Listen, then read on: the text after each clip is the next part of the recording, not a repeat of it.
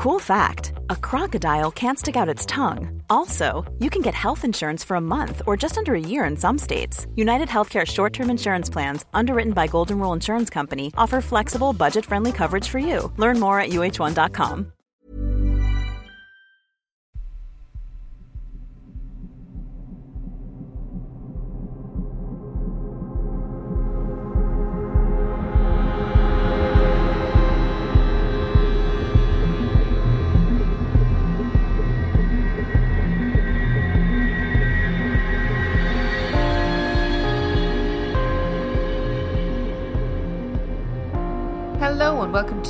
day 23 of 31 Days of Terror. And I have five spooky stories for you today. And story number one comes from Maddison. I grew up in a small mountain town in California. My family experienced many paranormal events, and I was fairly used to this type of thing happening or hearing stories from my mom's childhood that couldn't be explained. My mom was especially attuned to spirits and very open to a universe of possibilities past our own current reality. I think her openness to the unknown always intrigued me and made both of us more prone to strange things happening because we weren't scared of it. I would consider myself to have untapped abilities to feel spirits, and am highly empathetic to those around me. I've loads of stories from both my childhood and hers, but one is the most validating. When I was 13, my parents split, and we moved from the small mountain town to an even smaller desert community an hour away. My mom's house sits on a hill in the middle of the Mojave Desert, 20 minutes outside the town of Joshua Tree. She has 10 acres surrounding her house, and her nearest neighbour is at least half a mile away. The house always felt heavy with energy, but never a negative presence. We would see shadows, hear noises, and never felt fully alone. My mom would talk to the entity and always felt as if it protected the property. However, we knew the previous owners of the house. It was an older couple who built it from the ground up in the late 60s, and both were very much still alive and well. For a 13 year old girl, this was a lot to process, but again, I never felt any negativity from this spirit, and I did my best to be tough. One day, my mom had a few friends over, and one of them was a clairvoyant of sorts. She told my mom that we had a strong spirit in the home.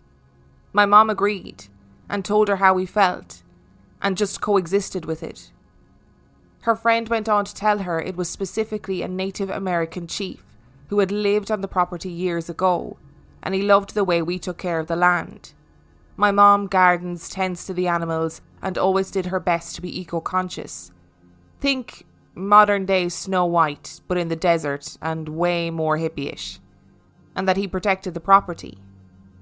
While this may have frightened most, it made both of us feel a sense of safety, being that it was just the two of us in the middle of the desert. I just sort of accepted the spirit and addressed him as chief.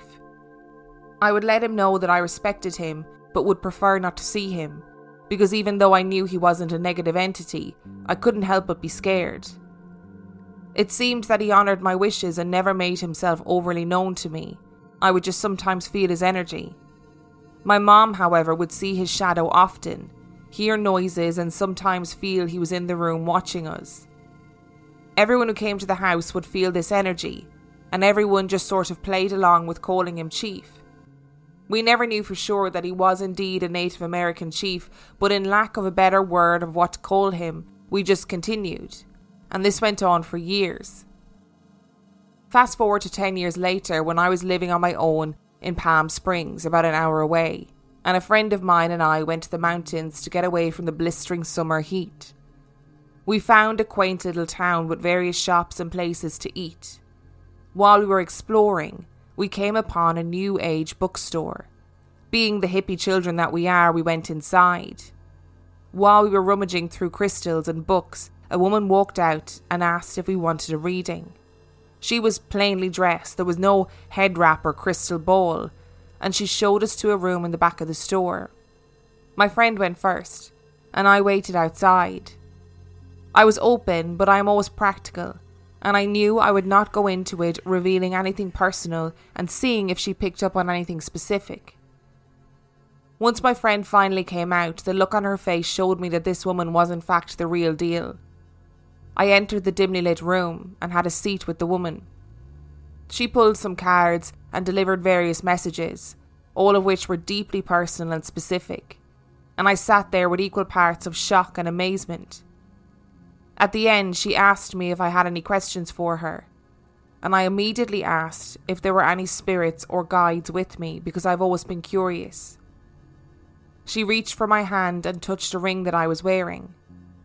She told me the woman who the ring belonged to was there and that she loved me and my mom very much. She said the woman showed her and my mom going through boxes and spending time together.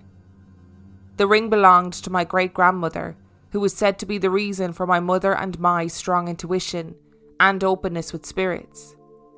I was wearing multiple antique rings, but she picked that specific one out. Next, she mentioned a deceased family member of my friend, the one who was with me, who came through for me to give her a message. It was deeply personal and loving, and tears welled in my eyes knowing the healing this message would bring to her. The woman sat quietly with a look of confusion on her face. Eventually, she said, This seems really strange, but someone is standing behind you, not in your lineage. It could be for someone else or a confused spirit, but just bear with me. It's a large Native American elder standing with his son. He is showing me a house in the middle of the desert, and him walking around the perimeter of the property protecting it. My stomach sank. Chills ran through my body. I had always felt him, talked to him, knew he was there, but to have it confirmed was something else entirely. How could this random woman in this small forest town have known that I was from the desert, let alone describe in detail my mom's house in the desert an hour away? I sat there quiet and remained calm, not showing on my face that all of this was making perfect sense to me. She continued that this man was showing her a specific instance where someone had come to the property recently and he had chased them off. She said it seemed to have something to do with drugs. None of that made sense to me, but I eventually spoke up and told her I knew exactly who that was and he resided in my mother's house in Joshua Tree. She seemed relieved and almost shocked as well. She said he cared deeply for us and watched out for us and the house. A sense of love washed over me. Tears fully streamed down my face. I could feel his presence surround me. We thanked the woman and walked back to the car, both so shocked at what had happened. I immediately called my mom to tell her and mentioned the weird part of him chasing someone off the property since it wasn't something that I could recall. My mom didn't say anything. Hello? I asked her. Her voice shaky, she replied, I didn't want to scare you. But a month ago, all of the houses in our area were broken into by meth heads looking for stuff to steal and to pawn to buy drugs. The cops followed the footprints up to our house, and then they just turned around and didn't go in, and I never knew why. The chief had scared them off. We were both so validated in our shared experience of this spirit who had been quietly protecting us for all of these years. I'm so thankful to that unassuming woman who shared her gifts with us that day, that she was able to give me validation and my friend healing. We still feel, Chief, and I always feel like I'm reunited with a long lost friend when I go back home. There are many other stories from encounters with this man, but this was the most special to share. Want flexibility? Take yoga. Want flexibility with your health insurance? Check out United Healthcare Insurance Plans. Underwritten by Golden Rule Insurance Company, they offer flexible, budget friendly medical, dental, and vision coverage that may be right for you. More at uhone.com. Hey, I'm Ryan Reynolds. Recently, I asked Mint Mobile's legal team if big wireless companies are allowed to raise prices due to inflation. They said yes. And then when I asked if raising prices technically violates those onerous two year contracts, they said, What the f are you talking about, you insane Hollywood ass? So to recap, we're cutting the price of Mint Unlimited from $30 a month to just $15 a month. Give it a try at mintmobile.com slash switch. $45 up front for three months plus taxes and fees. Promo rate for new customers for limited time. Unlimited more than 40 gigabytes per month. Slows. Full terms at mintmobile.com. And story number two comes from Georgia. My ghostly tale begins with a story not of my own memory, but of my family's. In this one, I was three years old and telling my mum about a lady and a man who came to tell me bedtime stories. Now, my mum, despite believing in the other world, kind of brushed it off thinking that it was just part of my imagination. Until one day, my nanny put a photo of her long deceased parents in her living room. Three year old me looked at this photo and loudly exclaimed, Those are the people that tell me stories at night Teddy and Rosie. My mum and my nanny looked at me in horror. They had never shown pictures or even talked about my great grandparents before. Between the ages of 10 and 19, supernatural esque things happened in my house and in the family in general, and it really started to amp up. It's good to bear in mind that we had in this period of time three members of the family pass away, and boy did they want to be heard. Perhaps the most famous story of that time is after my Auntie Maureen had unfortunately died, and my mum and my nanny were having a good old natter on the phone about her, mum standing at the hob cooking tea. While they were talking, suddenly an ornament on the other side of the kitchen literally flew across the room and landed at my mum's feet. The chip on it evident to this day. There was no way for it to fall like that. It was literally like someone had thrown it. During this time, there were also lots of little things happening. The TV turning itself on and off, even after taking the batteries out of the remote. A weird shadow man standing in the corner of my room, and a phone call to my nanny. This phone call came from the house that was now standing empty. No one else had access to Auntie Maureen's house except my nanny, and both her and my granddad were at home to see and hear the phone call. That time, my nanny didn't pick up. A few years later, another death occurred in the family. My great nanny Mitchell, my maternal granddad's mum. A couple of weeks later, a phone call came through to my grandmother's house, and my nanny answered it, putting the phone on loudspeaker like she always does and the voice that answered was the one of my late great nanny, calling my granddad's name several times, and then saying that she was just calling to see if he was all right. I forgot to mention my granddad was in the room and they both heard everything. My grandparents swear that this phone call happened. Finally, a few weeks after my partner's nanny had passed away, I woke up at 2am in our flat, which was in a very old building, my partner was still fast asleep, and I was about to try and go back to sleep until I heard it knocking on our bedroom door. It wasn't coming from anywhere else in the flat, and it was definitely on our bedroom door. And we lived alone. The knocking went on incessantly for two hours. I couldn't bring myself to open the door and just sat listening to this knocking for the whole time until I eventually passed out. The whole time my partner stayed deeply asleep, but I know that if he had been awake, we would have been hightailing it out of there. These are only literally a few of the things that had happened. I've still got a few things up my sleeve, including psychic things like seeing a murder in my head that actually became real. And story number three comes from Lynda. I have several stories to send, some of which I'm trying to get all the facts from my mom nailed down from her own experiences. I come from a long line of sensitive people, it would seem. My sister and her family live in Colorado, while at the time my mom and I still lived in California. We decided one day that we should just take a road trip and surprise her, hang out in Colorado for a week or so, and then drive back home. Along the way, on the I 15 freeway, out in the middle of the high desert. There's an old abandoned water park that used to be called Lake Dolores when I was a kid. Then it changed to Rock-A-Hoola or something before shutting down for good.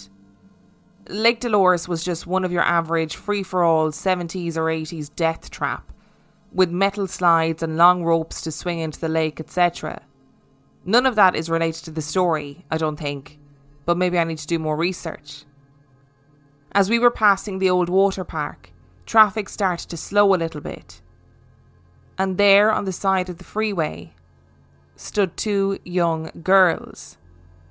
They looked to be about eight to six years old, and they looked like sisters.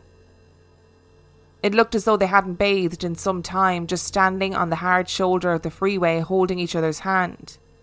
Not terrifyingly creepy like the Shining Sisters, but what the hell were they doing alone standing so close to such a busy freeway? I called 911 immediately when we passed them, not sure if I should pull over and grab them or what. And when I told the dispatcher what we were seeing, she replied that they had already had several calls regarding the girls. By now, there were a few cars pulled off the side of the highway, so I knew that others had seen them as well. I figured since the authorities were already on their way, we might as well just keep driving to make our halfway point before dark. The entire time we were in Colorado, every day I went online to see if I could find any news or anything related to what happened to those girls. I still do it even today, almost 20 years since. But I never found out anything about them. I would have thought it would have been something that would have at least made page two of some small town newspaper. But no, so, not a ghost story. I can't legitimately say that we saw two ghost girls, but certainly one of the creepiest things that I'd seen. On the way back to California, this time through the incredibly beautiful sandstone landscapes of Utah, pretty much in the middle of nowhere, on the side of the road lay a man, his back to the highway, in a fetal position, wearing jeans and a flannel shirt. Of course, my first instinct was to stop and help, but there are so many stories of people disappearing into the desert because they've stopped to help someone, and that person was just bait, while others were hiding and waiting for someone to get out of their car. So 911 on speed dial and reported yet another creepy roadside attraction.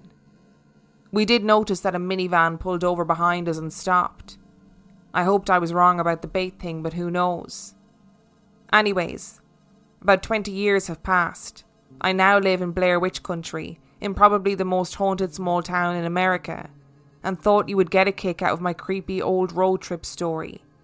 I'll send in some frightening ghost Ouija board and time slip stories if you'd like.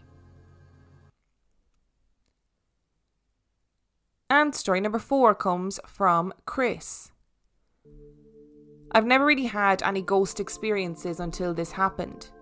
It was the summer of 2018. I live in Boston, and every summer my friends and I go on vacation together. The place we chose this year was a lake house in Gilford, New Hampshire. The lake house was a pretty standard New England lake house.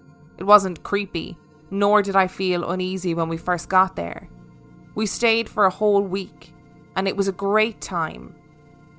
Up until the last night. We'd spent the whole day drinking, and it was around 1:30 a.m. when we decided to put the fire out and call it a night. We went with six guys and two girls. Every guy took a turn peeing on the fire, and just for good measure, I filled a five gallon bucket of water and dumped it on the embers. The fire didn't stand a chance. Me and the girl I was seeing at the time got stuck on the couch in the front living room. For reference, the fire pit was right outside the living room. She fell asleep almost instantly. I couldn't sleep, so I just sort of laid there bored, but eventually I started falling asleep. As soon as I started to fall asleep, I noticed shadows dancing on the ceiling as if the fire was lit again. I went outside in my boxers and found the fire roaring again, so I thought, that's kind of weird. And once again, I filled the bucket and dumped it on the fire. About 30 minutes went by and it happened again. This time, when I went outside, a sense of overwhelming dread set in. The fire kept relighting itself every 30 minutes, and I would have to fill the bucket and dump water onto it. I can't really explain it, but it felt like something was calling me into the woods every time I went out. Part of me just wanted to take off running into the woods, but I was scared shitless, so I didn't. At around 3am, all of our car alarms went off and literally nobody woke up. I stayed up all night that night. At around 7am, I was watching TV and my friend's girlfriend was the first one awake. I told her about my night, and she told me that she also had a weird night.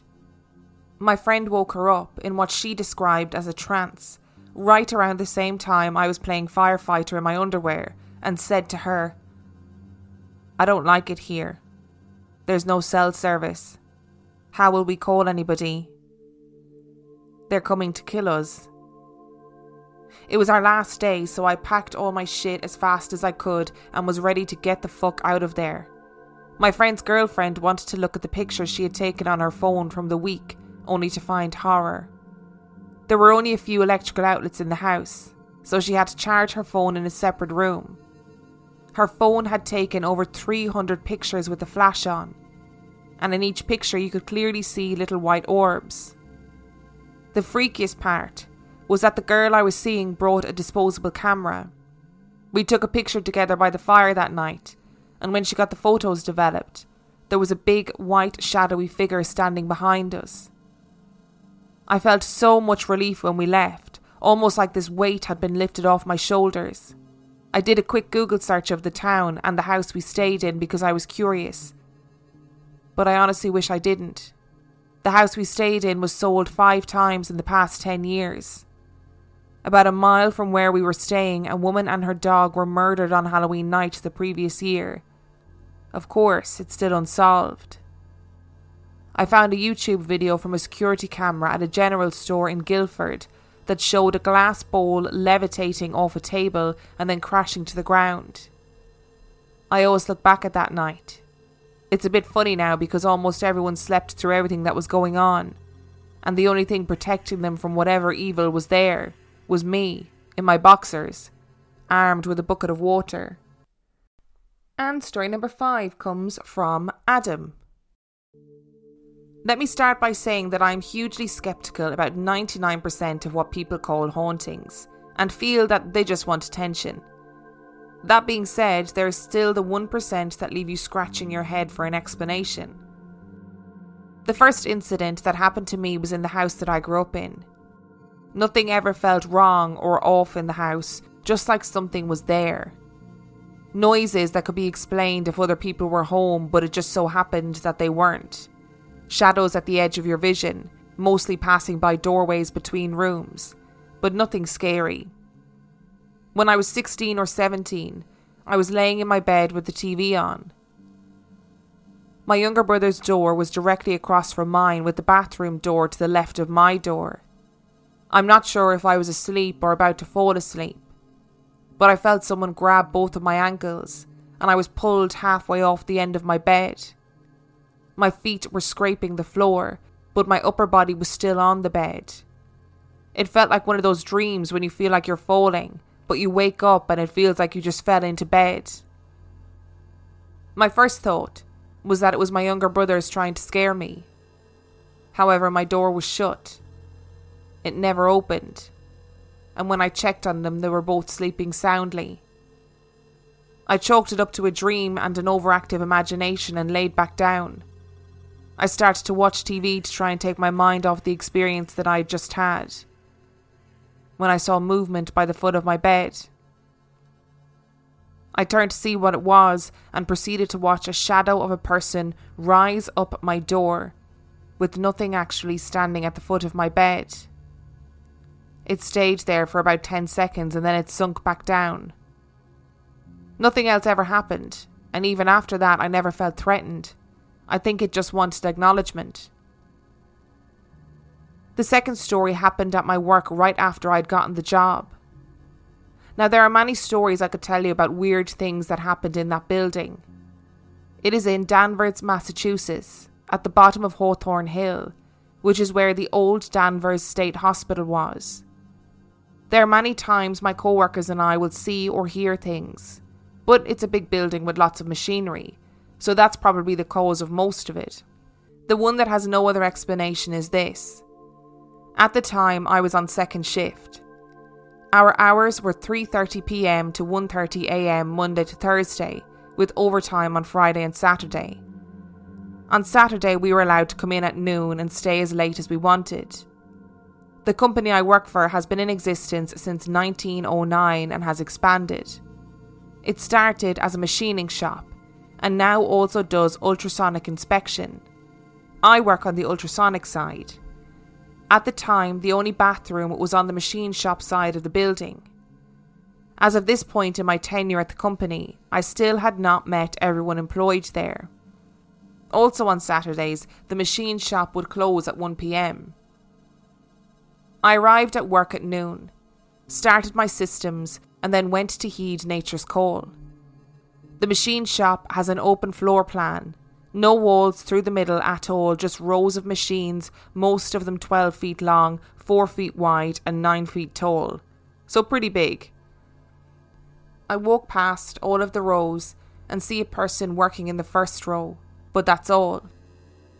As I pass the last row and take a left to walk towards the bathroom door, I see a man lean out from behind the third machine in the row.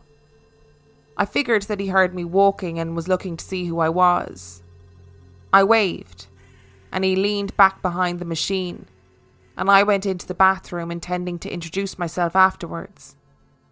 After I finished in the bathroom, I walked around to the front of the machine that I saw him at to say hello, and no one was there. The machine was shut down, so I figured it was 12:45. They close at 1, so he must have left for the day. Three weeks later, I was in the conference room in the front offices of the building for a training class. I hadn't thought much of the guy until we took a lunch break and I was looking at old company photos from the 50s and 60s on the walls.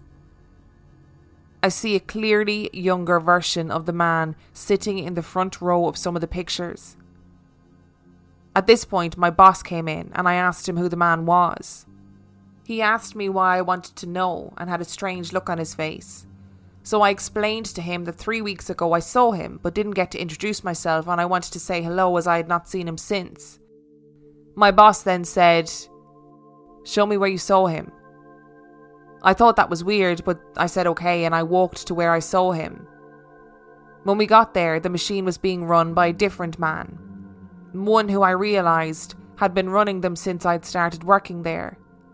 My boss then explained to me that the person I saw did in fact run that machine until the day he retired in 1995 and proceeded to have a heart attack in his car in the parking lot the day he picked up his last paycheck. Thank you to Lynda, Georgia, Maddison, Chris, and Adam for your stories. And thank you for listening to today's episode. If you've got a spooky story that you would like to share, you can do so by emailing it to real life ghost stories podcast at gmail.com. And you can also check out our website, real life ghost stories podcast.com. And on that note, we shall see you tomorrow.